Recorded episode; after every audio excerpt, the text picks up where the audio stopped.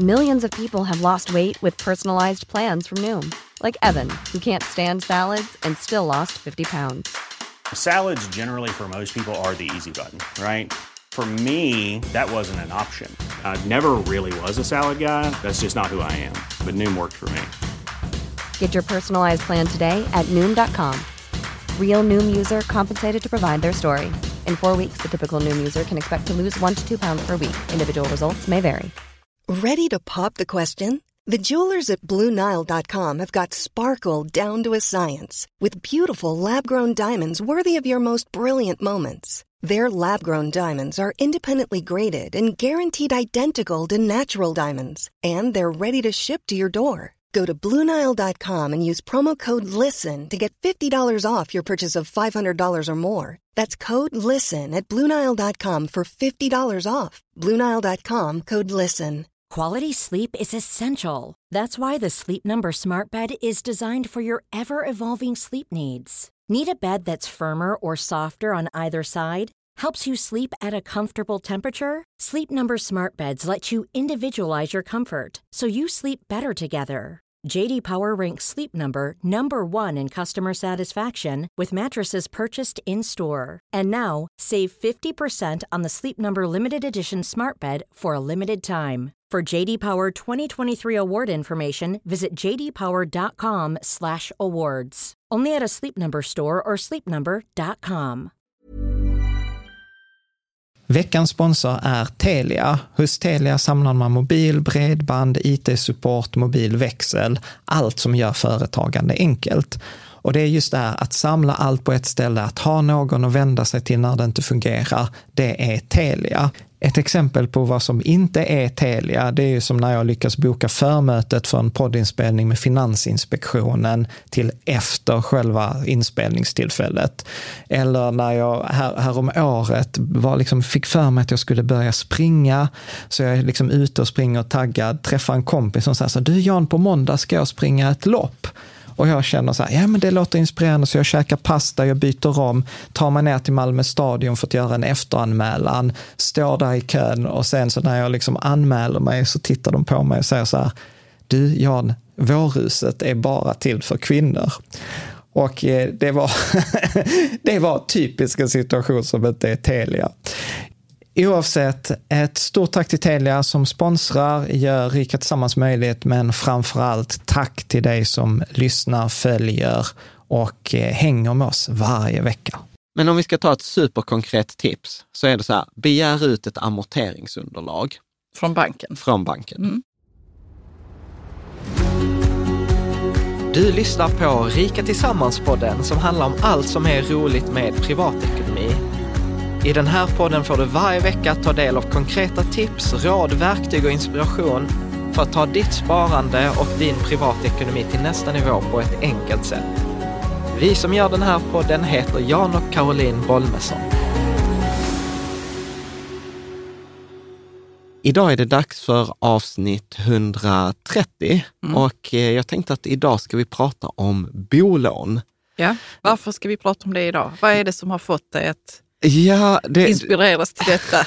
Nej, men för att det på sistone har det varit mycket så här hållbarhet och vi har ett avsnitt till om det och vi har mm. pratat mycket om de här eh, inre framgångsfaktorerna som har varit väldigt uppskattade. Och så fick jag någon kommentar så här, ja, det är mycket flum nu. Det var ju bra när ni gjorde sådana basic-avsnitt om hur man sparar i fonder och grundläggande ekonomi. Ja, ja, men det tycker vi också om att göra ju. Ja. Så att, men vi behöver uh, mix it up ja, ibland. Så, ja, precis. Mm. Så att då, då tänkte jag så att vi ska göra ett sånt här. Mm. Och sen tänker jag också så att vi närmar oss årsskiftet mm. och då är det mm. också så här bra med en översyn.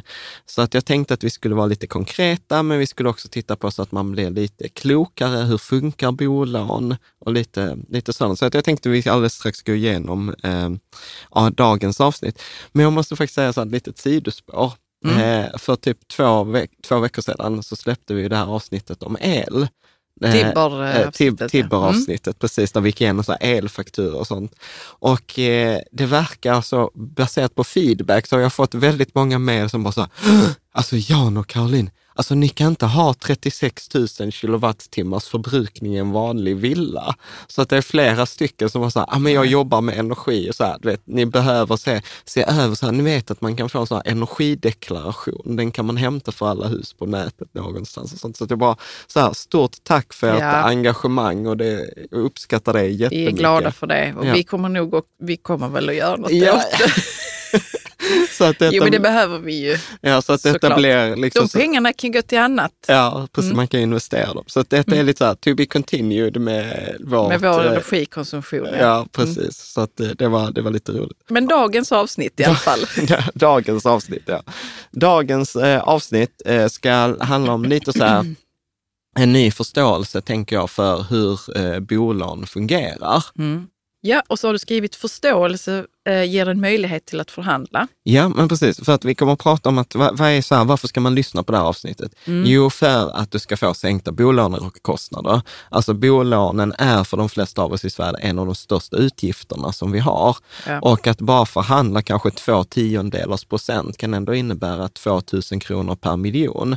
Och har man då kanske 2-3 miljoner i lån, ja men då är det 2 till 6 000 kronor bara på att förhandla 0,2 procent. Mm. Eh, och jag tror att man kan, man förhandla, kan förhandla mer. Mer än så, mm. ja. Så att, eh, det handlar liksom om hur kan man liksom tänka, hur tänker banken eh, yeah. och sådant. Så att det är lite så mer kött på benen. Ja, och där behöver vi också konkreta tips för att förhandla. Det är en ja. helt egen punkt. Ja, precis. Mm. Så att det kommer att bli konkreta, konkreta. Du, jag måste bara sidospå det här. Mer kött på benen. Nej, du behöver inte ta den historien. Jag måste ta detta. detta ta den historien, det, det, Detta är. Jätte, jättekul. Min mamma äh, jobbar ju då på en skola och så var mm. där då rektor, tror jag att det var.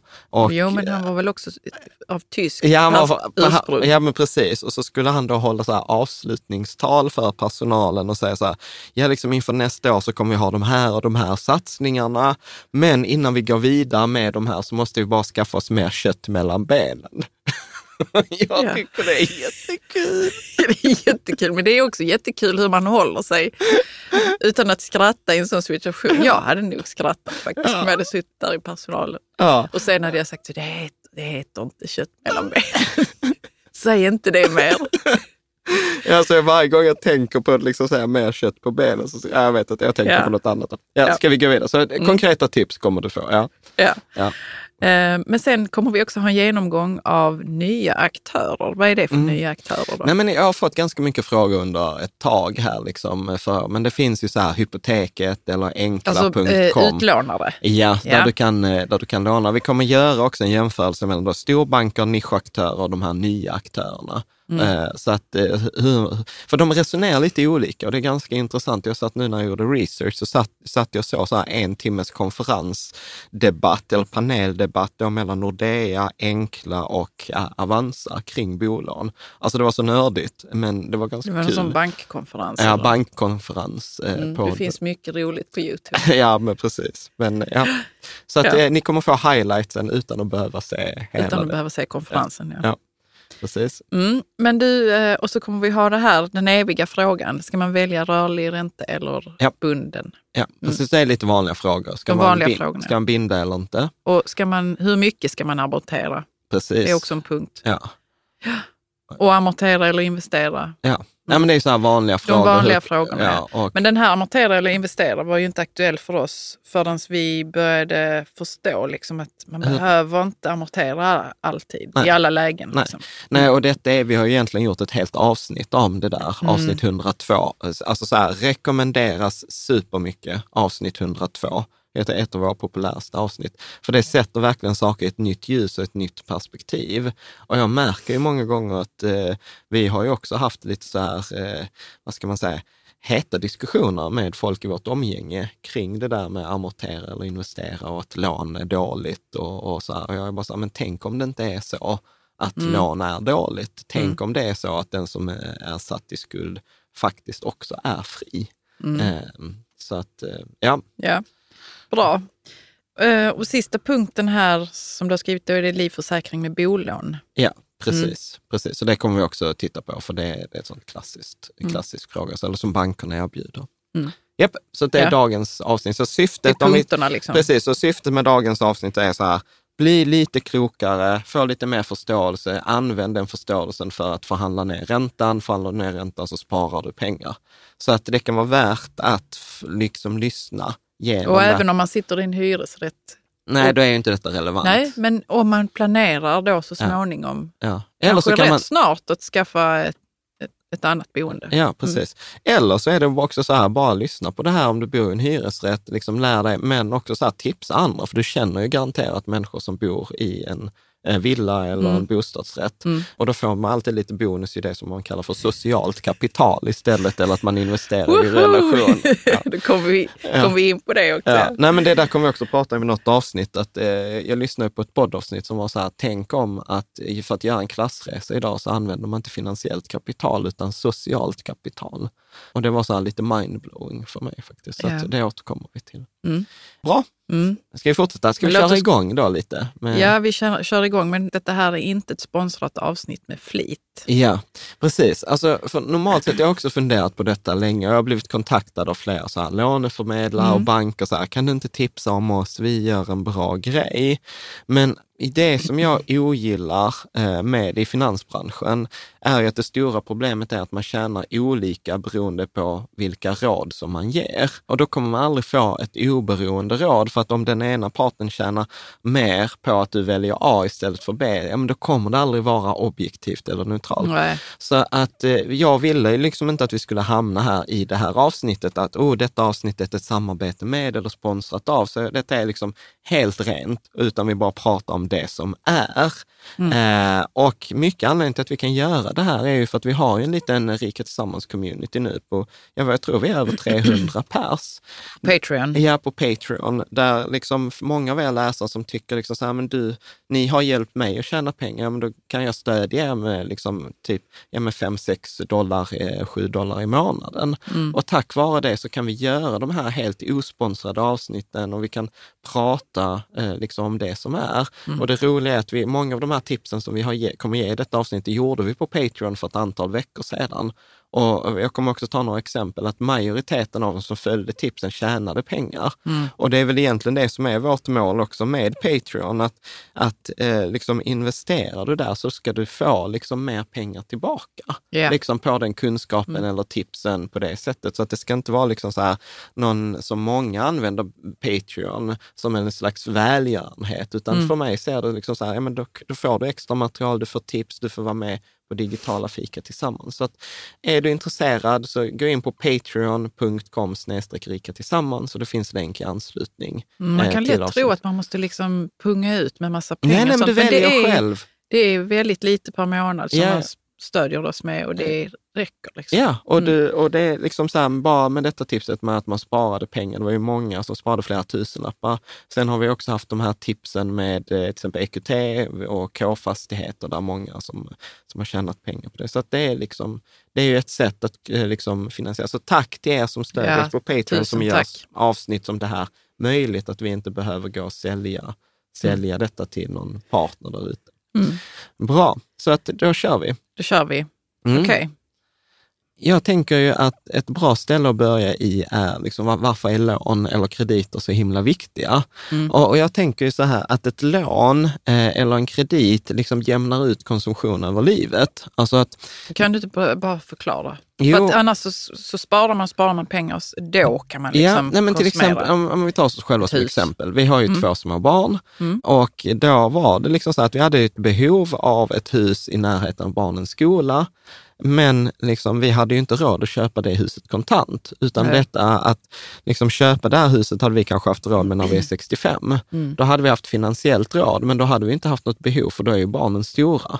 Plus att vi hade fått spara som bara den. Liksom. Ja, precis. Mm. Så att då är tanken helt enkelt, genom att vi kunde ta lån för att köpa vårt hus, så kunde vi liksom ta en, en konsumtion och flytta den från framtiden ner till idag. Nutid, ja. till, ner till mm. eh, nutid. Så att jag tänker så att lån, alltså alla, ofta pratar vi om att lån är så dåligt, men jag tänker så att med lån är nödvändiga och att det är liksom en viktig sak att för, förstå. Och om vi tar lite så här makroekonomi, alltså hur funkar ekonomi, så är ju lån och kredit en väldigt, väldigt viktig del. Och jag påstår till och med att lån och kredit är en ganska missförstådd eh, del. Jag gillar, har dåligt rykte. Har dåligt rykte, men jag gillar ju till exempel så här win-win win Mm. Och ett lån eller en kredit hjälper ju faktiskt både att få låntagaren och långivaren att få det som de vill. Vi var ju låntagare. Okej, vad var det vi ville? Jo, vi ville få en summa pengar så att vi kunde köpa vårt hus idag och inte när vi är 65. Mm. Och hur får lån, vad är det då banken som har lånat oss, vad är det de vill? Jo, de vill ju tjäna pengar till sina aktieägare mm. och det gör de då på att de tjänar pengar på det de lånet som vi har eh, gjort. Och då tänker jag liksom så här att, att om man liksom bryter ner det så består ju liksom då ett lån av två delar. Det, liksom, det består ju av själva beloppet jag lånar eh, och sen består det ju då av det beloppet jag liksom betalar för att låna de här pengarna. Ja, det är lite så. Alltså ränta, det vi kallar för ränta, ja, liksom priset ja. på pengar. Vad, ja, betalar jag, vad betalar jag för att ha lånat de, de här mm. pengarna? Ja, och därför vill man alltid att räntan ska vara så låg som möjligt. Ju. Om man är låntagare. Om man är låntagare, Men de flesta av oss som vi kommer att prata om också i avsnittet är både låntagare och långivare. Mm. För till exempel när vi då har till exempel på Lysa våra pengar eh, i räntefonder, ja då är vi plötsligt långivare. Ja, och då eh, vill vi ha en ja. hög ränta. Ja, precis. Så att om man då tittar på det, liksom säger så, när räntan är låg, ja då vill vi ju låna eh, så mycket som möjligt och när räntan är hög så är intresset för att låna ganska lågt, mm. eller hur? Mm. Och sen så är det ju liksom så att om vi liksom tittar då på hur i ekonomin, hur, vad är det som händer? Jo, men när jag som låntagare lovar att betala tillbaka eh, till en långivare och den här långivaren tror på att jag kommer att betala tillbaka, mm. ja då skapas ju ett lån ja. eller en kredit. Mm. är det egentligen vad som, vad som skapas. Och egentligen är det inte så himla stor skillnad med eh, bolån som till exempel om man är på restaurang. Och då har ju några av oss ibland handlat på nota. Eller hur? Jag sitter vid mitt bord och jag beställer in öl, men istället för att betala varje öl så tar jag nota, eller hur? Mm. Och då tror ju bara ägaren att jag kommer ju betala den där innan jag går. Och då har jag egentligen en kredit. Ja. med att det handlar yep. om förtroendet. Om bara är liksom så här, nej men du vet när du var sist så tog du inte emot, då kommer jag få betala i förskott. Ja. Eller hur? Så att nyckelordet, och vi kommer återkomma till det här, handlar om tro och eh, förtroende. Eh, och det, det, är väldigt, väldigt viktigt för att den här tron och det här förtroendet bestämmer räntan. Mm. Både för mig som lånar, men även liksom, till exempel för räntemarknaden och hela aktiemarknaden. Och, och, och, så här. och det var ju det som också var problemet 2008, att då hade man ingen tro på att någon skulle betala tillbaka Nej. och hela finansmarknaden eh, liksom frös. Jag, jag vet att detta inte hör hemma här, men jag sitter här och funderar på varför lån och krediter har så dåligt rykte. Och det är ju en massa olika faktorer. Det handlar ju om att man vill liksom, man vill inte vara skyldig någon något. Och så. Men det är mm. vi ju typ allihop, alla som är vuxna och som ja. bor nej, någonstans. Tror, och... Nej, men jag tror att det, jag tror att det handlar om, eh, eh, faktiskt, alltså för att du ger, alltså även om jag innan sa så här, tänk liksom att alla lån inte är dåliga. Ja. Liksom att det finns faktiskt bra, bra lån också. Det är det vi tar upp i avsnitt 102. Ett väldigt enkel definition är ju att lån som gör, gör mig rikare är bra lån. Lån som gör mig, då, eh, som ger, gör mig fattigare är dåliga lån. Mm. Och eh, det som jag tänker är ju då att om vi, om vi bara tar, tar oss själva som exempel. Så vi betalar, jag tror, i ungefär 7 000 kronor i ränta eh, ja. i, i dagsläget på våra lån. Okej, okay, så säg jag som försöker ligga på ungefär 40 000 kronor i månaden innan, innan skatt så är det motsvarar sig 30 000. Eh, det motsvarar ungefär 30 000 efter skatt. Och om vi då säger så här, okej, okay, så 7 000 av 30 000 är ungefär 25 procent. Ja. Det vill säga 7, 4 gånger 7 är 28, det är ungefär 30. Mm. Så det betyder ju de facto att en vecka i månaden, en arbetsvecka i månaden, jobbar jag ju inte för mig själv. Jag Nej. jobbar ju för banken. Mm. För att betala den jag, Precis, det är ju som att jag är anställd av banken och jag bidrar till, att, till deras vinst. Mm. Så på det sättet så, så är ju kredit liksom inte så himla bra för att jag är ofri. Mm. Det är som att jag går till någon annans arbetsplats och jobbar för att göra dem, eh, dem rika. Så att på det sättet så tycker jag liksom att nej men, man ska liksom absolut vara försiktig med krediter för att där finns ju folk som får jobba halva månaden eller ännu mm. mer för någon annan än för sig själv. Mm. Så jag tror att det där är en stor anledning. Men det här till exempel med kredit, jag, jag slog faktiskt upp var ordet kredit kommer ifrån, eller så här historien. Eh, och då var det så här, jag tror det var Svenska Akademins ordbok eller så här, så stod det så här, på typ 1700-talssvenska, han hade gott anseende och kredit. Så att det, mm. så att det handlar ju om förtroende. Mm. Och det är det som jag gillar liksom, så mycket, att börja liksom se vad är detta egentligen? Mm. Men jag tänker också att det finns vissa krediter som man kanske inte vill ha. Liksom. Ja. Alltså det kan ju vara, som jag skulle till exempel skaffa mig en Ellos-kredit. Det nej. kan man ha. Det är ja. inget fel på det. Ja. Men då hade jag känt så, nej, betalar det liksom ja, direkt på en gång. Jag vill inte ha något precis, eftersläp men, där på, precis, vi... på konsumtion som är liksom everyday. Ja. Konsumtion. Men, liksom. Precis, men då är vi tillbaka på det där bra dåliga lån. Ja, alltså en LOs-kredit gör liksom. dig högst sannolikt fattigare. Ja.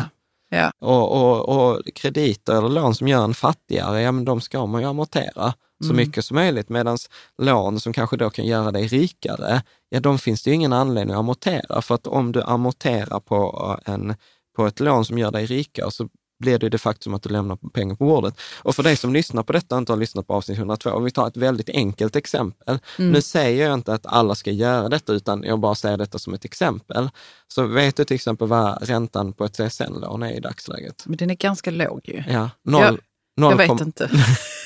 jag har ett CSN-lån, men jag vet inte. Ja, 0,16 procent. Ja. 0,16 procent, det betyder att låna 100 000 kostar 160 kronor. Mm. Det finns idag bankkonton med liksom insättningsgaranti där du kan få 1 procent om du låser pengarna kanske på 12 månader eller 24 månader. Så, Så det betyder de facto att rent teoretiskt skulle du, om, liksom, om du är student, ta, liksom inte använder hela CSN-lånet, ta så mycket lån som du bara kan, sätta in dem på det här bankkontot med insättningsgaranti, få 1 procent, betala 0,16 och tjäna 0,84 procent själv. Mm. Med. Mm. Har, och det, är, typ, det är ett typ- lån som inte gör den fattig. Nej, precis. Det är mm. typexemplet på ett bra lån. Sen finns det ju liksom, eh, liksom, vi kan prata om detta i investeringar och när, när vi pratar långa tidsperioder så vet vi att börsen med över 90 procent sannolikhet går plus. Avanza lånar under vissa villkor ut 50 000 kronor utan någon ränta överhuvudtaget, alltså 0 procents ränta. Ja, men då finns det ju liksom sannolikheter för att jag ska kunna liksom tjäna pengar på mina lån. Och det är inget konstigt, det är så alla företag gör. Eh, mm. liksom, faktiskt. Mm. Jag vet inte, det var lite sidospår. Ja, vi, men det var ett sidospår. Men vi ja. kan gå vidare här på bolånet. Om vi då tittar, vad har vi när vi har till exempel tjänat mer pengar? Ja, så är det väldigt få av oss som lägger pengarna på ett bankkonto eftersom bankkonton ger så dåliga ja, räntor. Ja, det finns eh, många som gör det. ja, men precis. Men, men, men, men det, är ändå att man gör det. Ja, men ändå så har det varit så här att bankerna har ett underskott för de får in mindre pengar mm. eh, liksom på bankkontona och så alltså kan de inte låna ut de pengarna i nästa läge. Och det är ju det också som vi har pratat i avsnittet med Erik Strand om det här att vara där pengar. Att när vi ja. sätter in pengar på bankkontot så är det ju en inlåning ja. och sen gör bankerna en utlåning. Men mm. just nu får de mindre pengar inlånat än vad de behöver låna ut.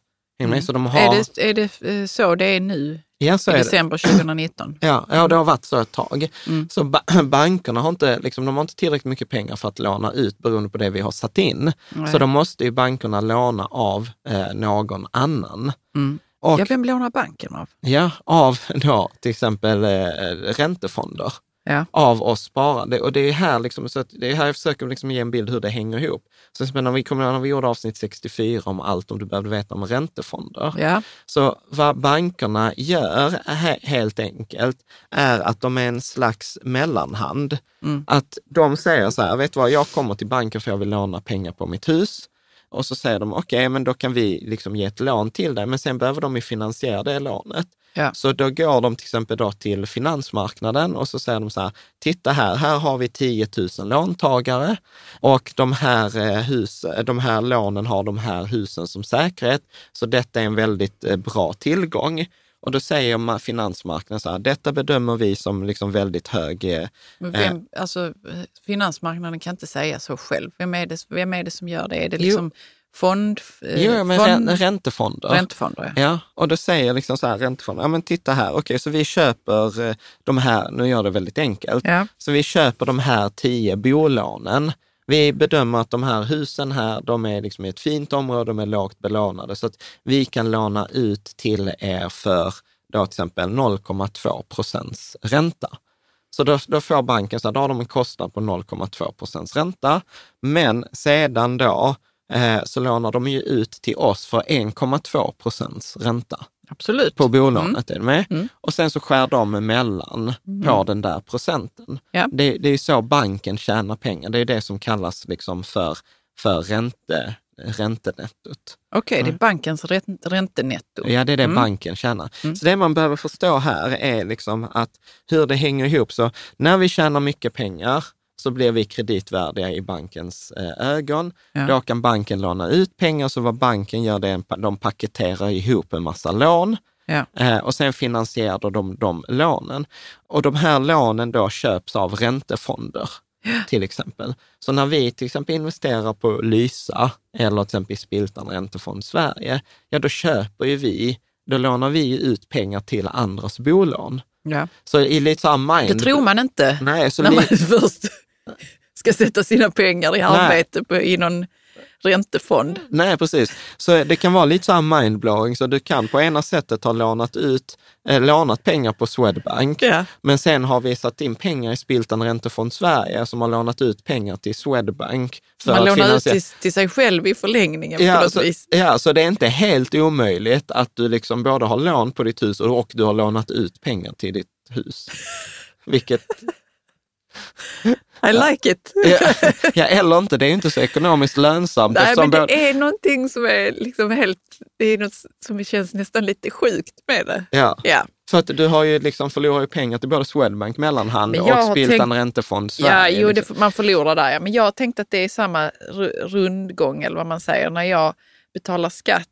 Ja och sen behöver gå till sjukhuset, ja. då får jag tillbaks eh, mina ja. skattepengar på något vis. Alltså ja. det går ju, allting går ju runt, speciellt pengar i ett samhälle. Liksom. Mm. Eh, och det var ju detta som då var till exempel problemet 2008, mm. att då hade ju bankerna paketerat de här lånen. Mm. Eh, men då hade de till exempel, kommer du ihåg den här filmen Big Short? Yeah. Då hade de ju paketerat, liksom, till exempel, eh, där var ju där en scen med den här strippan som äger sju hus. Är med? Yeah. Och då var ju inte de, liksom, det var ju inga bra lån.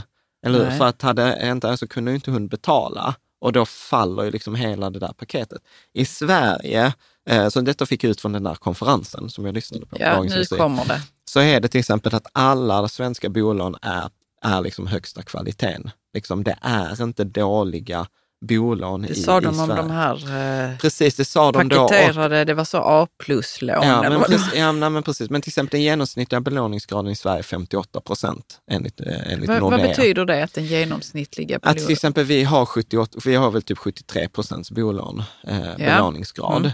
Ja, men i genomsnitt så i Sverige så är det 58 procent. Mm. Så för unga för, som har tagit nya lån är det ofta högre, men vi har ganska många som bott i sina fastigheter länge. Som har amorterat av ja. sina lån. ja. Så, vi, ja. så att okay. i Sverige tål man en ganska stor nedgång mm. innan, och då kommer vi tillbaka till det, man förlorar förtroende.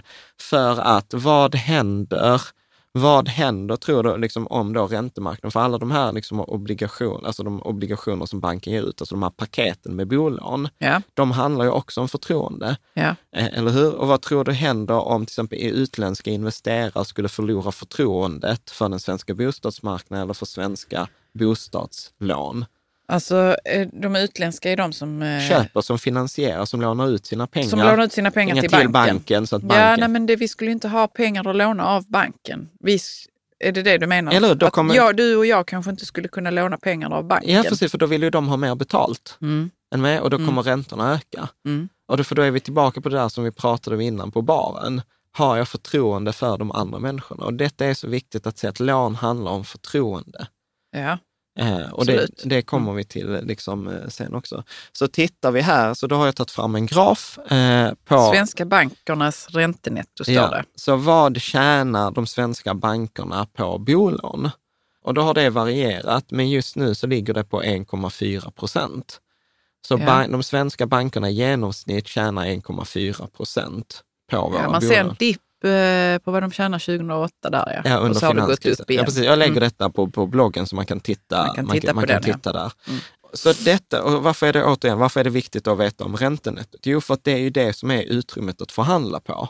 Ja. Eller hur? Detta är ju det banken har som marginal. Ja. Så de kanske lånar för minus 0,2 och sen så lånar de ut för 1,2 ja. då har de ju 1,4 procents eh, räntenetto. Ja. Så att det betyder ju att det här, den här marginalen på 1,4 procent, det är den jag kan förhandla på. Men det är ju också den som har gjort att andra aktörer har sett så här, men vad tusan, de tjänar ju supermycket pengar. De tjänar ju 1,4 procent, alltså 14 000 kronor per utlånad miljon. Ja. Och eftersom vi har lånat över 4 000 miljarder, Alltså vi har lånat... Ut till banken? Ja, alltså vi, mm. nej, vi människor. Vi, alltså människor, vi, ja. vi svenskar, vi har lånat 4 000 miljarder. Det är alltså 4 miljoner miljoner. Ja, för, ja det blev sjukt mycket pengar. Ja, men, ja. I Sverige då I alltså? Sverige, ja. Mm. Så det är jättemycket pengar som går. Så att eh, då, det är därför vi har fått de här nya, liksom de här aktörerna på, på bolånemarknaden. Att, som också vill tjäna pengar? Ja, för mm. att vi har, liksom, vi har ju alla de här klassiska storbankerna, typ Swedbank, Nordea, SEB, Handelsbanken, Danske ja, Bank etc. Mm. Och liksom deras eh, fördel är ju att de har ju hela processen. Alltså du kan gå och begära lånelöfte till du får själva lånet. Och så kan du liksom, de gör ju ofta en individuell prissättning.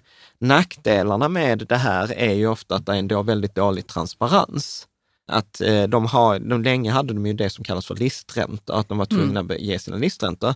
Men sen så insåg ju folk att men jag får ju aldrig listräntorna, utan de ger ju olika rabatter.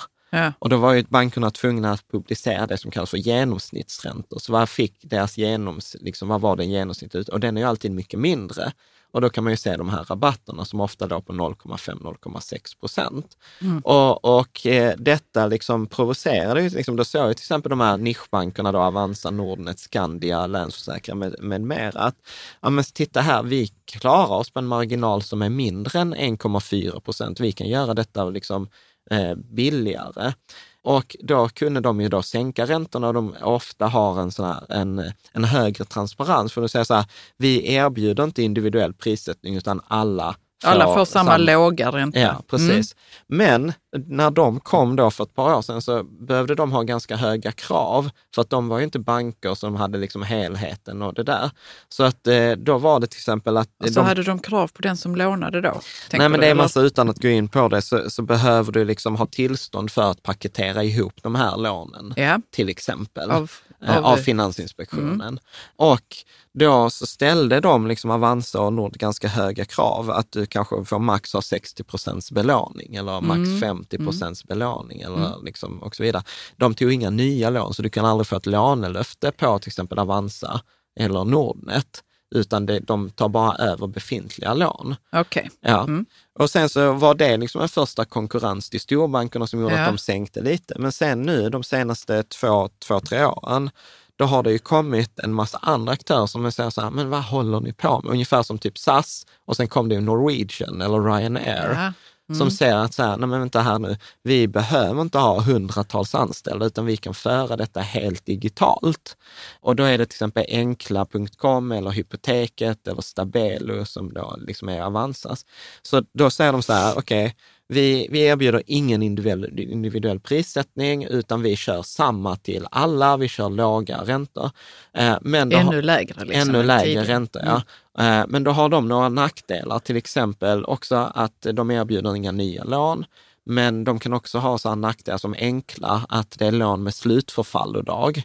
Eh, vadå, alltså att, att, det, att man vet så, den dagen 2025 så måste lånet vara då löper, tillbaka. Då tar lånet slut. Alltså om tre, tillbaka, ja, så till exempel amorterat allting. Ja, så till mm. exempel enklast är så, om du vet om tre år, då upphör ditt lån. Mm. Och då skulle banken de facto kunna kräva att du betalar tillbaka hela beloppet. Ja. Men det, det, är väldigt få som klarar det, utan det vanliga är att man bara rullar vidare. Och det kommer hända för de flesta. Men säg att du under de här tre åren råkat ut för en skilsmässa, du har blivit sjuk och arbetslös och plötsligt så är du inte kreditvärdig.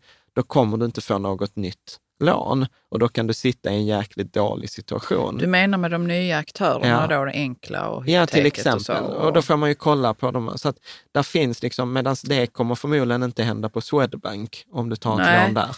Nej, precis. Men jag måste säga att jag tycker det är också lite, nu har jag inte behövt titta så noga på de här olika eh, aktörerna som lånar ut pengar ja. på sistone. Men jag kan också bli så, jag kan tycka det är förvirrande liksom, med alla nykomlingar och så kan jag kan jag känna så här, alltså är det som jag kan lita på, är det inte bara en startup? Liksom? Ja. Kan man verkligen kan man låna ut, eller kan man låna pengar av en startup? Liksom? Ja. Förstår du vad jag menar? Ja, ja. Alltså att det kan kännas lite o... Eh, jo, men det är därför, det är därför... osäkert liksom, för mig. Ja, men det är också därför vi har det här avsnittet, att liksom prata om, liksom, och det är därför jag gillar att kategorisera dem sådana här storbanker, ja. nischbanker och nya aktörer. Ja. Och sen är det också att de behöver tillstånd, de jobbar på lite olika sätt, men till exempel så här med enkla, de, de, jag har gjort en sammanställning på bloggen här, en tabell där jag jämfört de här tre. Så till exempel om du tar en storbank, ja men ta till exempel Nordea, ja. då ligger de på rörlig ränta på 1,6 procent eller en treårsränta på 1,36. Om vi då jämför med enkla.com, då erbjuder de 0,95. Ja. Alltså det är en jättestor skillnad. Men då behöver jag vara medveten om den här skillnaden. Till exempel, ja, men de lånen jag tittar, det är inte säkert att det kommer vara så på alla lån, men att enkla till exempel har en slutförfallodag. Ja, mm. för majoriteten av sparare så är inte det ett problem. Men, jag behöver men hur vara med. långt, får jag bara fråga, hur långt fram eh, sträcker sig den slutförfallet? Ja, men tre år. Det var det jag sa. Okej, okay, det är tre år. Det är inte som att det är 15 år nej, istället för 50 år. Nej, nej, tre, år. tre år som man ska betala tillbaka lånet på. I, nej, nej, nu blandar du äpplen och päron igen. Okay. Jag har en slutförfallodag ja. efter tre år. Så det betyder att om tre år så behöver det lånet lånas om. Ah, okay. Mm. För de flesta mm. är inte det ett problem. Nej. Men om jag är i en situation att jag blivit arbetslös, sjuk och skilsmässa, så är jag inte lika kreditvärdig. Då har inte bankerna lika stort förtroende för mig att jag kommer kunna betala tillbaka. Och då skulle jag kunna hamna i en situation att de inte vill låna ut till mig. För jag mm. är inte längre kreditvärdig, jag har inte längre ett förtroende. Och då pratar vi om de nya aktörerna ju. Nej, vi pratar bara om enkla. Nu blir jag så här frustrerad. Är jag så otydlig här? Ja, för att du säger bankerna. Vi behöver eh, prata om dem i deras kategorier. Okej. Okay. För jag blir lite nyfiken på, om jag nu har blivit sjuk, skilsmässa och mm. arbetslös och sitter med en, ett lån i en ny aktör ja. och de inte vill, lån, vill göra om lånet åt mig. Ja kan jag då gå tillbaks till, till Nordea och säga så ja, jag, jag behöver få ha er som ja. låneutgivare och kom, igen. Och då ja. kommer de att ha höga krav på mig kanske. Ja, men det, det blir samma grej. Återigen så kommer det handla om förtroende. Mm. Har Nordea eller en långivare, vilken som helst, förtroende för dig att du kommer kunna betala tillbaka. Alltså det, det, är, det är inte säkert ju, eftersom Nej. jag sitter där med och är skild och är sjuk. Nej, exakt. Ja. Och vad händer om du är på krogen och bartendern inte har förtroende för dig, kommer du förhandla på nota då? Nej. Nej. Det, det är same same. Nej, men jag bara, det bara rörde sig i mitt huvud. Så vad, vad gör man då liksom när man... Eh... Ja, men du vet, så här, du kan bli av med huset. Mm. Liksom, ja. det, det, det, är en mm. risk liksom, som man kan. Nu tar jag liksom återigen, nu målar jag upp ett scenario som kanske gäller liksom en person på tusen. Absolut. Men, men man behöver vara medveten om de här skillnaderna mm. i, i det här. Sen kan jag vara liksom jättepositiv till enkla, ja. liksom att de går in och bara dunkar in så här 0,95 till alla. Ja. Liksom, mm. eh, på, på det sättet. Sen, sen, fick sen behöver man kanske inte heller vara så där, som du säger, kan, vågar man lita på en ny sån här aktör som Stabelo eller Hypoteket eller så här, Ja, för de är ändå reglerade av Finansinspektionen. Man kan liksom inte hålla på hur som helst. Nu till exempel Enkla lanserades ju för över ett år sedan. Men de har ändå inte kommit igång med sin, eh, liksom, eh, med sin verksamhet. För att återigen, för att de ska kunna ta emot bolån och låna ut pengar, vad behöver de göra? Jo, de behöver ju hitta finansiering mm. där ute. Mm. Och då har ju finansiering där ute, de, jag tror de skulle ta in ett par miljarder, men då hade inte investerarna förtroende för att Enkla skulle klara av det. Så Enkla fick ju gå tillbaka till ritbordet mm. och idag 2000, hösten 2019 så är de för, håller de på att göra en omstart. Ja. Men det märks i intresset. Jag tror att de sa så här att på de veckorna de hade så här förhandsregistrering så var det 65 000 svenskar som registrerade sig. Ja, och det är ju rätt många ändå. Ja, det är superbra. Eh, tror jag. Ja. Eller? Ja, det är 6 procent av bolånestocken. Ja, men eh, bra, då får man en... en liksom, ja. Och, och, nu är detta liksom extremerna att vi jämför Nordea med Enkla. Men sen finns det ju liksom mellanaktörerna där, då, till exempel med Avanza Stabelo, mm. eh, som är, Avanza äger en bit av, eh, en del av Stabelo. Mm. Och sen har vi till exempel Hypoteket eh, som är också en sån här aktör. Som, eh, då, och detta var också ganska intressant, för vad jag har sett här är en glidning, för hypoteket verkar ägas till en viss del av Bonnier, ja. så, eller Schibsted. Eh, nu tror jag, nej förlåt, nu har jag nog blandat ihop det. De ägs av Schibsted. Och det där är också ganska intressant att vi ser en glidning, att plötsligt börjar mediebolag äg, gå in i finansbranschen. Google och Facebook vill ju också göra det. Mm. Jag vet inte riktigt om jag är helt positiv till det där eh, riktigt mm. än, men, men det, är värt, det är värt att titta på. Ja, Så att, men jag ville bara säga det att när jag, när jag påpekade att man kan bli lite skeptisk liksom, till ja. nykomlingarna, och det är ju för att jag, jag är inte som du Jan. Jag kan nog ändå räkna mig som, som rätt som många svenskar är. Ja. Konservativ, vill inte ta någon risk. Det handlar om mina pengar. Liksom. Jag vill ju prata med den som jag känner på banken och så. Ja. Men sen samtidigt sitter man ska köpa ett hus kanske, då vill man ju inte betala i onödan. Så att, eh, jag tror detta avsnittet kommer att vara väldigt värdefullt, att man kan se liksom, de olika ja. kategorierna av låne Precis. utgivare. Liksom. Men om, om, man ska, om man ska se det lite så här, så om jag skulle säga så här, okej, okay, så om vi tar kategoriserar det bara, och så jämför vi bara på typ tre månaders rörlig ränta per nu, alltså december, början av december 2019. Storbankerna ligger på ungefär 1,6 procent i ränta på ett tre månaders rörligt. Ja. Eh, nischaktörer typ SBAB, eh, Skandia, eh, Stabelo, Nordnet etc. ligger på ungefär 1,3. Så ungefär 0,3. Det är ett hopp på 0,3 från storbankerna, så att de ligger ja, 1,6 på storbankerna, 1,3 på nischbankerna och sen de här nya aktörerna, eh, då till exempel Enkla vill komma in på 0,9, så det är hopp mm. om 0,3 procent. Ja. Och, och de här 0, säg att man skulle göra det här stora hoppet på 0,6 procent, jag vet det är 6 000 spänn per miljon per år. Det är ganska mycket pengar. Och då säger till exempel Enklas vd då eh, att nej, men när vi tittar på det så ser vi att till exempel administrationskostnaden är ungefär 0,6 procent. Och ja. det är det vi kan kapa när vi kan göra, eh, när vi kan göra, ge den här rabatten. Mm. Och administrationskostnaden här är inte att liksom bara det att du ska träffa en bankrådgivare på banken, utan vi pratar om paketeringen och försäljningen eh, ja. till andra aktörer. Ja. Mm. Absolut, absolut. Och när du säger, när du, när du säger det så, så kan ja. jag ju helt klart förstå att jag inte vill betala för, för ja. bankens försäljning ja. eller paketering. Ja, Då kan men... jag känna så nej det behöver jag inte göra ja. faktiskt. Ja, men alltså, det jämförelse med flygbolag är inte helt dum. Liksom så här, det är ju SAS och Norwegian. Alltså jag, jag, det var någon som jobbar i flygbranschen som sa till mig, nu vet jag inte om detta stämmer, men typ eh, det som på SAS görs av 300 personer görs på Norwegian av 30 personer. Det är bara att de har bättre datasystem.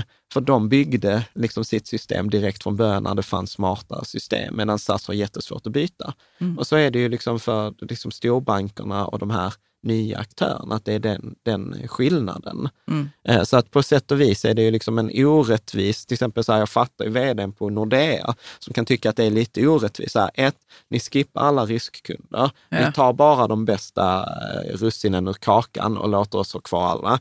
Ni ger inte ut några lånelöften, ni gör inga nya kreditbedömningar. Nej, alltså, jag tänker att man kan bli lite bitter. Ja, hade, hade man varit eh, vd på, på, på Nordea så blir man ju mm. lite bitter. Å andra Absolut. sidan går det ingen nöd på Nordea, alltså de tjänar ju sjukt mycket pengar i alla fall. Ja. Och varför jag tar Nordea? För det var Nordeas vd för, som var med i den här paneldebatten, så då får de lite gratis reklam. Mm. Bra, så att jag har lagt upp den här tabellen. Jag har inte gjort alla eh, bankerna för att återigen, jag har ingen ambition att försöka hålla någon uppdaterad tabell över bankernas jämförelsevärde, utan det finns på konsumenternas.se. Där kan man gå in och titta. Där kan man titta på. Och jag, jag brukar föredra då konsumenterna, för det är en organisation som inte har något vinstintresse, utan de är där för att vi ska bli bättre konsumenter. Jag tror att det är så lite halvstatligt eller det drivs av någon så här konsumenterna. Mm. Jag vet inte, jag ska inte uttala mig om saker jag inte vet. Men jag vet i alla fall att de, de har inget egenintresse i att det där. du väljer Ja, så konsumenternas.se Mm. Så att det är bra. Sen bör man vara medveten att när man kollar då på de här storbankerna så har de alltid en listränta, ja. men det är viktigt att titta på genomsnittsränta. De måste publicera båda de här tabellerna. Ja. Och den ränterabatten som man då kan ge, få mot listräntorna är då mellan 0,5 till 1,5 procent. Och sen så då nischbankerna har ju ofta då prutat och klart räntor. Mm. Eh, så Men den här ränterabatten också... intresserar mig. Ja, vi ska prata om den lite sen. Okej. Okay. Ja. ja.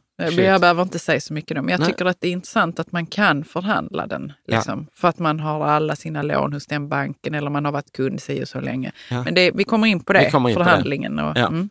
ett, ett sidospår här, alltså detta är, jag vet ju att många som följer vår eh, blogg och podd har ganska goda, liksom, en god privatekonomi.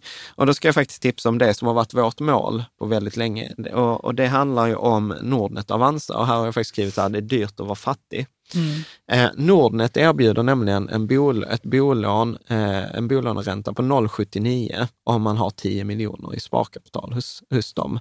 Och då är det summan av tjänstepension, privatsparande, företagssparande. Är det per hushåll då? Liksom. Ja, ja, ja mm, precis. Per hushåll. Eh, och sen så har de 0,99 om man har 5 till 10 miljoner, 1,29 om man har 1 till 2,5 miljoner. Ja. 1,29 är ju det som till exempel Avanza också erbjuder, eller de här andra nischaktörerna. Så där tänker jag så att det spelar inte, då behöver man ju liksom bättre låna där, så behöver man inte lägga in en miljon. Mm. Eh, för det är ju inte så många som har det. Men det är ändå ganska intressant att du kan få räntor på 0,79 utan mer eller mindre för, för, förhandling. Kruxet är det naturligtvis att man behöver ha kapitalet och att man får max ha en belåning på 60 procent och det minsta lånet man kan ta är en miljon. Eh, Avanza har två typer av lån. De har ju det som de kallar för det här, eh, som är till för alla, som inte har några krav på motprestation ja. i kapital. Men sen har de något som de kallar för Avanza superbolånet Private Banking. Och det är också då på 0,79 om du har 3 miljoner i sparat kapital mm. mm. hos Avanza. Maxbelåningen är 50 procent och du kan låna mellan 1 och 10 miljoner. Mm. Så detta kan ju vara liksom för våra lyssnare som har mycket pengar så är detta liksom enligt mig det bästa erbjudandet du har i, i Sverige. Och detta har ju varit vårt långsiktiga mål, att nu har vi ju 73 procents belåning, men när vi kommer ner till, till, 60. till 60 så var ju tanken att byta till Nordnet eller till, till Avanza. Ja. Eh, men det kommer dröja oss ett par år för att man får inte heller omvärdera. Bra. Omvärdera huset menar du? Ja, vi, kom, vi kommer ja. till det. Mm. Så att, och, och, när man ändå också tittar på de här jämförelserna, så då kommer ju alltid den här frågan, så rörligt eh, eller bunden? Ska man binda sin ränta eller ska man ha Ja, eh, det är den eviga frågan ju. Precis. Och klassiskt så har ju rörligt, liksom historiskt, alltid varit bättre, alltid varit billigare. Men vänta lite. Låt oss bara ta ett steg tillbaka. Ja, okej. Okay. Varför har man ens rörlig och bunden? Jo, men bunden ränta är ju som en försäkring. Alltså mm. vi valde ju till exempel... Man binder den så den man betalar samma i... Under en viss tidsperiod, ja. ja. Så att till exempel när vi köpte vårt hus, då delade, det var ju 2016, så då gjorde vi så här i efterhand en tabbe. För att vi band på liksom en tredjedel rörligt, en tredjedel på tre år en tredjedel på fem år. Mm. Och eh, liksom, eller så, man kan inte säga att det är en tabbe, utan då var det så här, vi var nyinflyttade, visste inte vilka kostnader vi skulle ta, vi visste inte hur det skulle vara med jobbet, eh, mm. etc. Mm. Och då var det så här, men då vet vi vad vi kommer att betala de kommande åren. Ja. Eh, så att det är ju en försäkring. Men någonting som jag skulle säga att det viktigaste att fundera på är hur länge kommer jag bo i bostaden? Om jag bara kommer bo i bostaden tre år, då är det ju sjukt dumt att ha en femårsbunden eh, för då kommer jag betala massa, massa pengar för att lösa upp lånet. Mm. Sen kan jag ju, liksom som vi gjorde de här avsnitten med Pontus Kopparberg, eh, jag tror det var 104, 105 eller något mm. sånt här, eh, om bostadsmarknaden. Då ska jag säga att om du inte ska bo ett, på ett ställe med, liksom, eller om du ska bo på ett ställe mindre än fem år, ja, då överväg att hyra. Utan liksom en villa ska man ju typ bara köpa om man har en horisont på tio år mm. eller liksom mer. Så att mitt råd är liksom så här, skulle jag säga att om du, om du funderar på att binda för att du vill ha den här sova lugnt om natten, trygghetskänslan, bind i olika perioder, till exempel tredjedelar. Det, det har jag sett på flera ställen. Mm. Eh. Men jag tänker också för våra lite yngre lyssnare, ja. så det här med bunden ränta, det är vissa som älskar det därför att de var med så på 90-talet. Ja. När bolåneräntan gick upp väldigt mycket. Ja av olika anledningar. Jag minns att det var liksom, mina föräldrar var gillade inte det alls. Det var, det var jobbigt. Ja. Det var jobbigt. Alltså jag, jag tror också så här att alltså så här, en hög ränta lever ju inte i ett vakuum. Nej. Ja, alltså, och, så att jag... Du menar att det är inte så länge som det pågår eller nej, vad nej, tänker nej, du då? Nej, nej, nej, men alltså för att, för att en ränta ska ligga, kunna ligga på 15 procent, det var ju för att vi hade till exempel en inflation på 13 procent mm. och vi hade löneökningar på 20 procent. Mm. Alltså så att det så inte, de hängde så samman? Att, så allt hänger ihop. Så till exempel så här, skulle vi få en ränta på 13 procent, ja men då kommer vi se löneökningar på över 13 procent. Inte över alla yrken, John. Det är ju vissa som inte kommer uppleva det och ändå ta smällen av att räntan blir hög. Ja men alltså så här, nej men Karin, de här sakerna hänger ju ihop. Du kan inte ha en, liksom så här, om, om inflationen ökar, ja. Ja, då kommer räntan att öka. För att människor kommer inte låna ut pengar om, om det är så att jag ska låna ut pengar och förlora på det, så kommer jag inte låna ut de pengarna. Eller hur? Mm, om du redan har lånat ut pengarna och räntan behöver gå upp. Ja. Är du med? Det, så måste det också kunna fungera. Jo, jo precis, men då, då handlar det också om hur länge har jag lånat ut pengarna? Det, det där pratar vi med durationer i avsnitt 64 om räntefonder. Ja, vad som händer då är när lånet går ut så kommer jag direkt, om jag ska låna ut dem igen, låna ut dem till en högre ränta. Ja. Eller hur? Men jag tänker att under tiden som man har ett lån ja. så kan räntan gå upp ganska mycket. Ju. Det, det är ju inte troligt så att det kommer hända, men det kan hända. Ja, det kan hända, ja. men räntan kommer inte gå till 15 procent. Alltså det, det, det kommer inte hända utan att det sker en massa andra saker parallellt. Lönehöjningar till exempel, eller en hög inflation. Mm. Men det är här jag blir så frustrerad från tid till annan, att folk säger så här, ja men räntan var 15 procent, den kan bli så, vi var så himla kloka som amorterade runt. Och då blir jag så här, alltså varför säger du inte bara att du hade tur? Alltså att inflationen var 13 procent som minskade ja. värdet på dina skulder. Löneökningen tror jag 1978 eller 1979 var typ 21 procent. Ja, det är fan inte svårt att amortera på ett lån om inflationen är 13 procent och löneökningarna är 21 procent. Jag pratar om 90-talet här nu. Ja. ja, så att liksom kan folk råka illa ut att vi hade så här 500 procents ränta under ett par dagar? Ja, det var ju katastrof. Men vi kommer liksom inte hamna i sådana situationer för att saker lever inte i sitt vakuum. För till exempel om, om äh, allt hänger ihop, alltså om räntorna ökar så kommer till exempel bostadspriserna eh, liksom, eh, minska.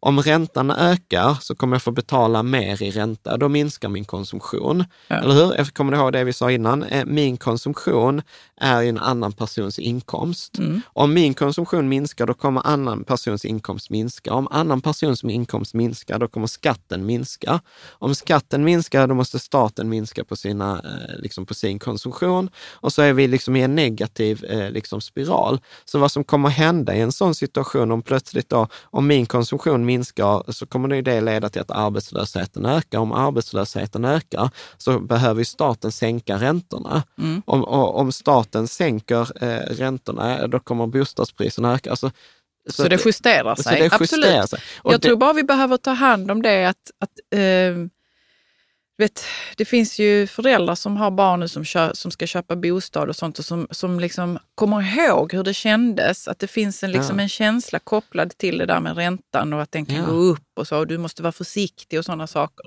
Ja. Så jag tycker det är ändå bra att vi tar upp det, liksom, att det hänger ihop och att det liksom justerar sig efter ett tag. Att man behöver inte vara livrädd Nej. för att räntan ska gå upp så mycket. Alltså det som är läskigt nu Mm. är att räntan är så låg och att vi är på väg i att, liksom, att samhället är på väg mot den här lågkonjunkturen och recessionen. Mm. att att man, så man kommer- kan inte använda räntan inte för sänk- att nej, justera? nej. nej. Och, och detta är en jättestor debatt som vi inte behöver gå in på i detta avsnittet. För vad gör man då? Mm. Hur får man igång konsumtionen? Och om jag minskar min konsumtion som leder till, och min konsumtion är en annan persons inkomst och det är statens inkomst etc. Va, vad, gör man, vad gör man då? Mm. Och det är då, till exempel, vi har det här som vissa kallar så MMT, Modern Monetary Theory. Du vet när man börjar prata om att staten ska dela ut pengar och massa andra sådana här läskiga, äh, läskiga grejer. Men för, för, att hoppa tillbaka här till, till bunden ränta så skulle jag säga så här att ja, men är det så att man är väldigt orolig, dela upp den i olika delar. Vi har delat upp i tredjedelar. Jag tror att det är en smart eh, grej. Hur delar man upp det då, tänker du? Alltså med hur mycket man betalar i ränta per del då? Nej, Eller, nej? hur mycket jag binder det. Hur mycket du binder att jag binder till exempel en tredjedel rörligt, en tredjedel bundet på tre år, en tredjedel bundet på fem år. Ja. Till exempel. Mm. Och ett, ett annat trick som man kan göra, som jag egentligen gillar jättemycket, det är till exempel så här, välj rörlig ränta och säg att du får 1,3 procent i ränta. Sen låtsas att räntan då är 3 procent eller 4 procent eller vad du nu är liksom rädd att den ska ligga på. Och, och då ska man också titta, okej, okay, så vad är en historisk genomsnittsränta? Är det ungefär 4-4,5 procent? Mm. Mm. Om man tittar också när vi pratat med Erik Strand, så vad är, liksom, om man skulle hitta något så här globalt naturligt jämviktsläge för en ränta, vad borde den ligga på? Ungefär 6 procent. Mm. Eh, för det betyder att vart tionde lån kan gå åt skogen och du fortfarande får tillbaka dina pengar. Och så att, men säg att du väljer rörlig ränta på 1,3 procent, låtsas att räntan är 3 procent och sen extra amorterar du den här 1,7 procenten, alltså mellanskillnaden. Så det betyder ju att de facto skulle räntan öka då till 2 procent, ja då, ex, då sänker du din extra amortering. Mm. Och sen, Man har ändå utrymme. Ja, liksom och sen kan, det betyder så att räntan kan gå upp till 3 procent utan att du märker någon skillnad i din ekonomi. Mm. Eh, så att det är ett, så här, liksom ett, ett, nästan ett bättre sätt än att binda räntan, mm. men att fortfarande leva med det där. Mm. Och sen skulle jag också säga så här, alltså tänk på att om du får ett lån av en svensk bank, så inte, det har inte alltid varit så, men i dagsläget så är kraven ganska hårda. Så om du har fått ett lån, det är en kvalitetsstämpel. På så, dig? På dig. Alltså ja. att är det så att du kanske inte har så stort förtroende för dig, så har banken gett dig ett lån så har de förtroende för dig. Mm. Är du med? Så mm. att det, det kan man också vara liksom lite så här faktiskt eh, trygg, mm. trygg med. Bra. Perfekt. Men om vi ska ta ett superkonkret tips så är det så här, begär ut ett amorteringsunderlag. Från banken? Från banken. Mm. För att till exempel sedan 2016 eh, så har vi ett amorteringskrav. Så det betyder att har du mellan 70 och 85 procents belåning så måste du amortera 2 procent om året. Har du mellan 70 ner till 50 procents belåning så måste du amortera 1 procent om året. Eh, och belånar du, lånar du mer än fyra och en halv gång hushållets inkomst så måste du amortera en procent extra. Mm. Och sen allt under 50 procent, då är, då är amortering valfritt. Ja. Men, och sen så är det också en regel att du får bara värdera om ditt hus vart femte år. Så till exempel vårt hus med den värderingen vi köpte på 2016, då har vi 73 procents belåning. Men om vi skulle värdera det till vad det är värt idag, ja då har vi mycket, mycket lägre eh, belåning, kanske på 60, 60 procent. Eh, men det får vi inte göra oss till godo, för det var så folk gjorde och det förbjöd man. Liksom. Ja, ja. Mm. Så att, eh, och alla de här, liksom, hur ditt hus är, din inkomst, var du ligger i belåningsgrad, allt. Allt det sammanfattas i ett så kallat amorteringsunderlag. Mm. Och när du då vill flytta ditt bolån till en annan bank så måste du begära ut det här, för den nya banken vill få detta dokumenterat. Ja. Är du med? Så att, eh, till exempel när vi ville flytta från eh, då Swedbank till Nordnet, så sa Nordnet så här, ja vi tar gärna emot det som kund, men vi måste titta på ett amorteringsunderlag. Ja. Och då upptäckte vi det här, att vissa banker använder då en begäran om ett amorteringsunderlag som en trigger för det som man brukar kalla för client recovery process. Alltså de tror att klienten eller kunden håller på att lämna skutan? Ja, för att det är ett tydligt tecken på att jag ja, är beredd att liksom flytta för jag begär mm. ut det här. Det är som när jag ringer till kundtjänst på Telia och så, så, så får jag trycka så här, för privatabonnemang tryck 2, för att säga upp ditt abonnemang 3. Varför har de fått säga upp ditt abonnemang tryck 3? Jo, för då hamnar jag på en annan avdelning som har liksom en helt annan, liksom helt andra möjligheter. Ja, som än har sådana som... norrländskor som, som pratar snällt Vad var med det för Jo, men för det har de. har jag hört trevliga eh, människor med härlig dialekt som, som eh, ja. vet hur de ska få hålla en kvar. Alltså, ja, Nej. Det låter ju så himla cyniskt, men alltså, jag har ingenting emot det. Jag ja. hade gjort samma sak om jag hade ägt Telia ja. eller något annat bolag för den delen. Mm. Så, så vad, som händer, vad som händer här är ju då att eh, de kontaktar dem ofta en Eh, mm. Och, och, så säger jag, eh, ja, vi har sett att du har begärt ut ett amorteringsunderlag, eh, funderar du på att byta? Och så säger man ja. ja. Och detta har hänt oss? Detta har hänt oss. ja. Och detta var helt surrealistiskt, för att vi hade typ 1,3 på Swedbank och så mm. skulle vi byta till Nordnet enligt det här 099 erbjudandet. Och så ringer de från Swedbank och säger, ja, vi håller på att byta till Nordnet för att vi har fått ett erbjudande på 099. Ja. Och så var det så här, alltså de kommer, det är en stor bank, de kommer aldrig matcha det. Så sa hon så här, ja men eh, vet du vad, jag skulle låta mig få prata med min chef så återkommer jag. Sen ringer hon tillbaka en halvtimme senare och så säger ja men vi kan erbjuda 089. Vilket var så här, Då var höll... det så att vi, vi tänkte inte att vi behövde flytta på oss längre. Ja, alltså jag höll på att trilla av stolen. Allvarligt ja. talat, Ja. Jag, var, jag var inte med på att de skulle erbjuda en sån grej. Sen är det ju också, liksom så här, så säger, när jag pratat med vissa, så säger ja men det är bara för att ni är kändisar och sådant. Jag, är, så här, jag vet inte, jag ska inte avfärda det, men jag kan säga att vi hade inget samtal om att vi har en blogg och det är inte så att vi är superkända. Vi är, vi är kända för de som följer oss och följt oss i flera ja. år. Ja. Men utan, alltså det är en liten, liten ankdamm. Ja. Eh, och jag skulle tycka det är så sjukt förmätet att säga, vet du inte vem jag är? Åh oh, gud, jag får rysningar. Alltså det, det hade varit så awkward. Åh oh, gud, jag hade tänkt på det på min dödsbädd. Hur kunde jag göra det?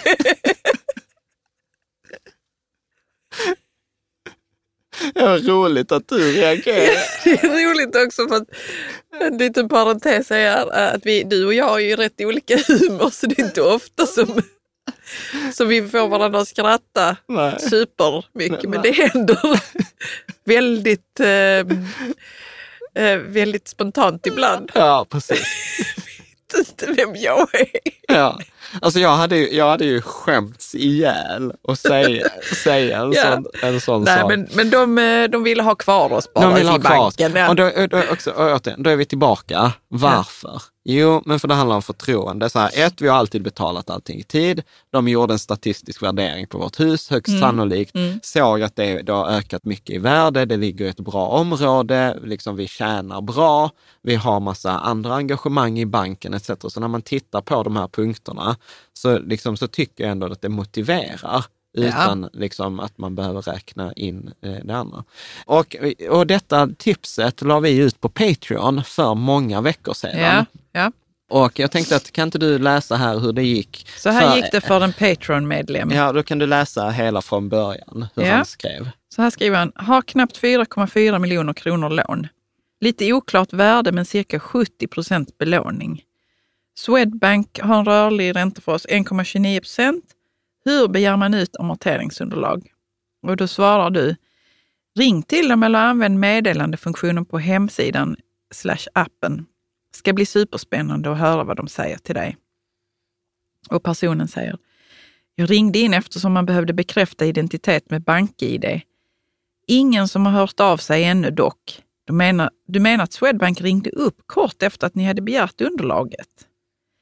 Ja, samma dag var det, svarar du. Mm. Nu, sen så säger den här personen, nu kom samtalet. De erbjöd 1,10 procent, men jag hänvisade till Nordnet och Avanza och fick ner en pinne till 1,09 procent. Över 700 kronor i månaden sparat. Kanon. Tar det och sitter nöjd. Ja.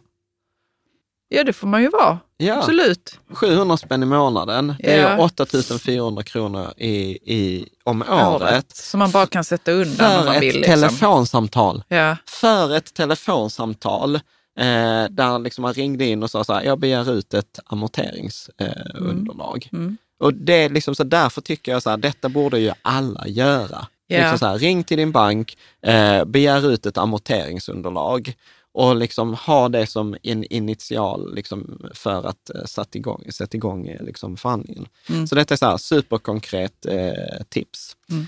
Och då, vad man kan tänka på när man då förhandlar, alltså, och, och, som jag har tjatat om i detta, lån handlar om förtroende. Mm. Alltså till exempel Enkla, då, när man lyssnar på hans vd, eller deras vd, så sa han så här, vi har 300 datapunkter för vår bedömning.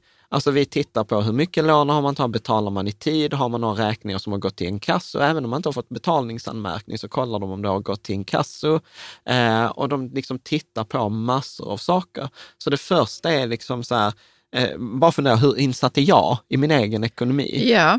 Eh, ja, så, att, precis, ja. så att det är bra. Och sen är det så, hitta anledningen till att ha en lägre ränta. Du har mm. låg belåning, du har buttat länge, du har skött dig, alltså mm. du vet mm.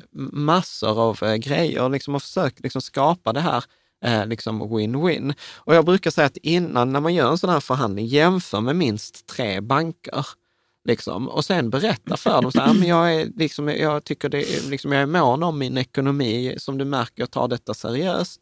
Och jag vill liksom se till att jag har liksom bästa möjliga. Så jag har fått detta erbjudandet av Avanza eller Nordnet eller av den andra banken. Och det är så här, ljug inte, men liksom, utan var, var transparent. För ljuger man så kan man hamna i den situationen, ah, jag fick 1,05 på Avanza och så säger banken, ja, vi kan inte matcha det, så kan du bara få 1,2.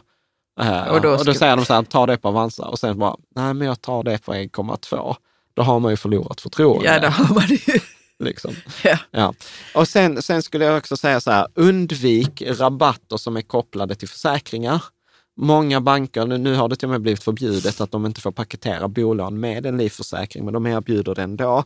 Jag är så här, teckna, alltså bland de bästa gruppförsäkring, livförsäkringar, det är ofta så här grupplivförsäkringar, så man tar det separat. Mm. Typ, vi, nu har jag inte gjort någon research på livförsäkringar, men vi själva kör hos Skandia och Allmänna NK på Pillkassan allmänna NK på pillkassan. Så det är där vi kör. Och jag brukar vara så här också, undvik sådana där det kommer motprestation att du ska spara i fonder hos dem. Mm. För ofta avgifterna blir så mycket, du förlorar mer på avgifterna på fonderna än vad du får i ränterabatt. Mm. Så jag gillar inte det. Och sen när man väl då har fått ett sånt här erbjudande som den här personen eller som vi fick, hur, titta, hur, vad är tidsbegränsningen? För det är alltid en tidsbegränsning. Ja, det gäller ett antal månader. Ja. Mm. Och, och sen sätt in det då i kalendern. Så till exempel vi fick det i två år, fick ja. vi en ränterabatt på 1,3 procent mot deras listränta. Eh, och, och sen är ju banken skyldig att eh, skicka ut en dokumentation på den här. Så ja. att det är också en sån här grej bra att spara. Men alltså man ska inte heller tycka synd om banken. Nej, alltså de har 1,4 eh, procent i räntenetto. Alltså, de de... ja, och sen, men det är också då att, att jag för länge sedan pratade med någon tjej som hade ett bolån på sin lägenhet och det var så uppåt två, över 2 procent. Jag bara mm. wow, vänta här nu. Du ja. måste ju prata med banken. Nej, då hade hon inte självförtroende att göra det. Nej. Precis. Så då satt hon där ja. med 2,5 eller vad det var. Men det är därför jag säger så här, det enklaste så här, ring in, begär ut ett amorteringsunderlag och så, så vänta på telefonsamtalet. Är det en bra bank så kommer de ringa upp. Men du, jag måste säga så här, sidospår. Sjukast var att jag träffade en person vid ett tillfälle som sa, du jag har 11 procents bolåneränta. Och detta var typ så här 2015. Förlåt att jag skrattar men jag tänker så, det kan inte stämma. Nej men jag var också så här, alltså det, det kan måste ju vara alltså, något, du vet, hade varit på 90-talet, absolut. Men detta var typ 2015 och det var så här 11 procent. Jag bara så här, alltså du har blivit blåst. Var, och, så var så här, men, men okej, okay, vad, var, vad var catchen här nu? Vad var catchen? Jo, så berättade den här personen för mig så här, jo men jag har ett lån på 2 procent och sen har jag ett på 2,3 och sen har jag ett på 1,9 och lägger jag ihop alla de här sex bolånen så, har jag, så är det 11,1 procent. Förlåt. Jag ska bara, Alltså när det kommer till, eh, till eh, våra barns mattelektioner så, så ska vi vara supernoga med att man kan räkna procent. För det är viktigt att man kan det. Ja. Blir inte 11 procent. Nej, och ränta på ränta och allt sånt där. Nej. Men, ja. Så att eh, jag kan säga så här att det, det, finns eh, behov av att öka den finansiella folkbildningen i Sverige. Ja. Så kan vi säga. Och vi ska inte skratta åt det naturligtvis. Nej. Nu ska jag snyta mig. Så att eh, om vi ska ta sista två eh, frågorna här och runda ja. av dagens avsnitt som blev långt igen. Det är ju så här, ska man lösa upp eh, bundna lån? Eh, och jag kan säga så här att om man kan göra en bra förhandling så kan det vara värt det. Eh, för oss, till exempel när vi fick den stora sänkningen till 0,89 så övervägde vi ett tag att lösa ut de gamla lånen. För att Vänta, nu får du inkludera mig här lite. För Nej, om jag, jag, har jag vet ett inte vad du bundet menar. lån på 1, jag tror vi har ett bundet lån på 1,6 procent. Ja, ja okej, vi har den bundna delen menar Ja, du? precis. Ja, mm. Och då får man ju betala en ränteskillnadsersättning till banken Ja. eh, för Ja. det här. Och ibland så kan det vara värt att ta den feta smällen för att eh, liksom, för man kommer tjäna mer på det i längden. Och då kan man återigen använda konsumenternas.se som har en sån här räknare, eller man kan fråga banken, vad Hur kostar mycket det? brukar man få betala för att lösa upp, eh, det alltså, får- så att får- man inte har bundna delar längre? Jo, men det, det funkar ju återigen så här, kommer du ihåg så som vi pratade om i början, banken behöver ju låna ut pengar från andra investerare. Så att om jag, Låna lån- pengar från- ja, så om jag mm. lånar på fem år så har ju banken lånat från någon annan i fem Ja, år och då ja. vill ju den någon annan, om det lånet ska tas bort så vill de ha den förlorade räntan. Mm. Och då behöver ju banken ta pengar från oss för att betala den investeraren. Mm. Och då kallas det ränteskillnadsersättning. Vad hade banken fått i ränta om detta lånet hade löpt till slut? Ja. Är. Ja. Och där kan man verkligen be banken om hjälp eh, att räkna ut vad kostar det att lösa lånet eh, och är det lönsamt att göra det och sånt. Så att konsumenternas.se är skitbra. Mm. Och så slutligen Men vet du, vi kommer inte fram till vad det brukar kosta. Alltså fall det finns, ja, det finns det på- någon sån här nej, mellan det- tummen och pekfingret? Nej, nej, nej. Alltså, Det beror på hur långt lånet är. Alltså, är det ett fem år, bundet på fem år och det har gått eh, en vecka, så är det mycket längre än om det är bundet på fem år men det har gått fyra år. Ja. för att räntan Och då behöver man inte betala så mycket Nej, kanske. så nej, att man, det, mm. det finns liksom inget Okej, mellan tummen och då. pekfingret. Om vi ska ta det sista då, så hur kan man tänka kring hur mycket man ska amortera? Mm. Och där har jag väl en, kanske en kontroversiell åsikt, eh, där jag säger så här att jag ser ingen anledning att amortera mer än själva amorteringskravet. Om alternativet är att man sparar och investerar. resten. Vid sidan om, ja. Så Mm. är det så här, kons konsumera eller amortera, amortera.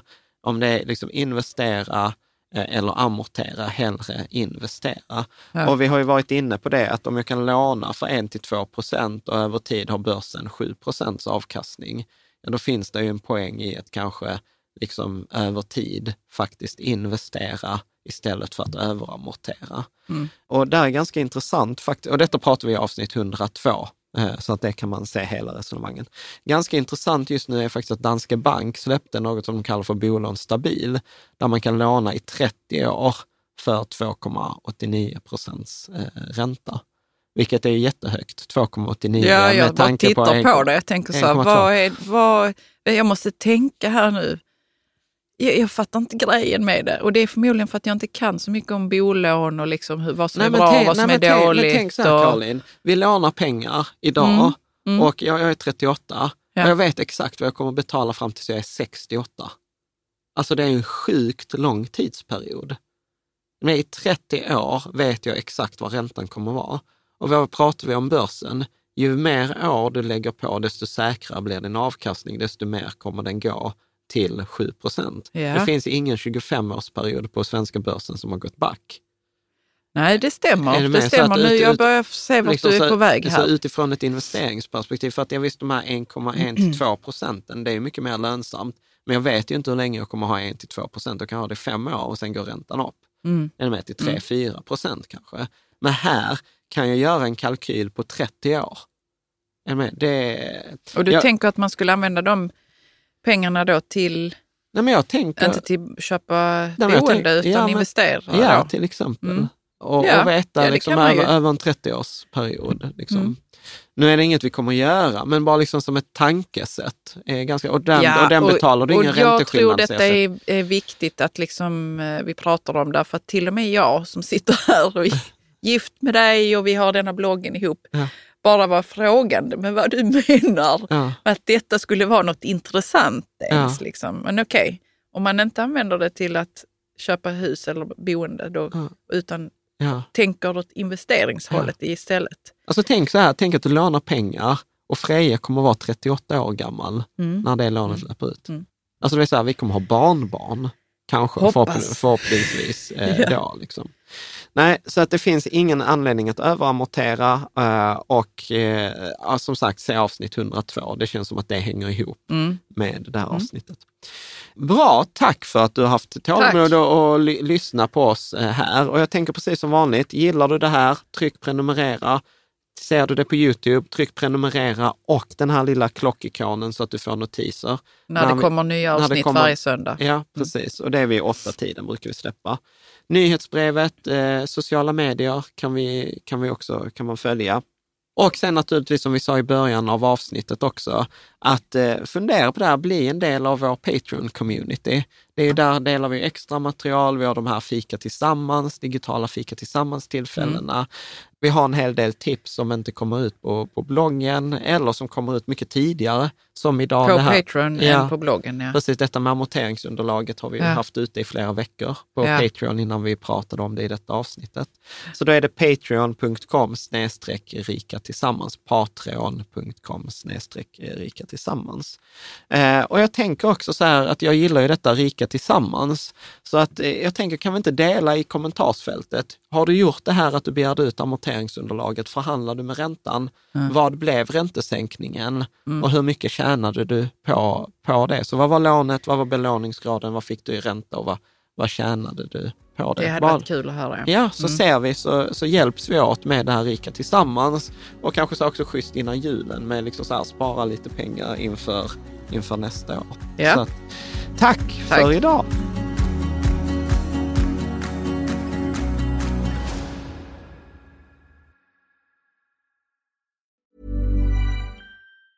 Mom deserves the best, and there's no better place to shop for Mother's Day than Whole Foods Market. They're your destination for unbeatable savings, from premium gifts to show-stopping flowers and irresistible desserts. Start by saving 33% with Prime on all body care and candles. Then get a 15-stem bunch of tulips for just $9.99 each with Prime. Round out Mom's menu with festive rosé, irresistible berry chantilly cake, and more special treats. Come celebrate Mother's Day at Whole Foods Market. Even on a budget, quality is non-negotiable. That's why Quince is the place to score high-end essentials at 50 to 80% less than similar brands. Get your hands on buttery soft cashmere sweaters from just 60 bucks, Italian leather jackets, and so much more. And the best part about Quince, they exclusively partner with factories committed to safe, ethical, and responsible manufacturing. Elevate your style without the elevated price tag with Quince. Go to quince.com slash upgrade for free shipping and 365-day returns. Hi, I'm Daniel, founder of Pretty Litter. Did you know cats tend to hide symptoms of sickness and pain? I learned this the hard way after losing my cat, Gingy. So I created Pretty Litter,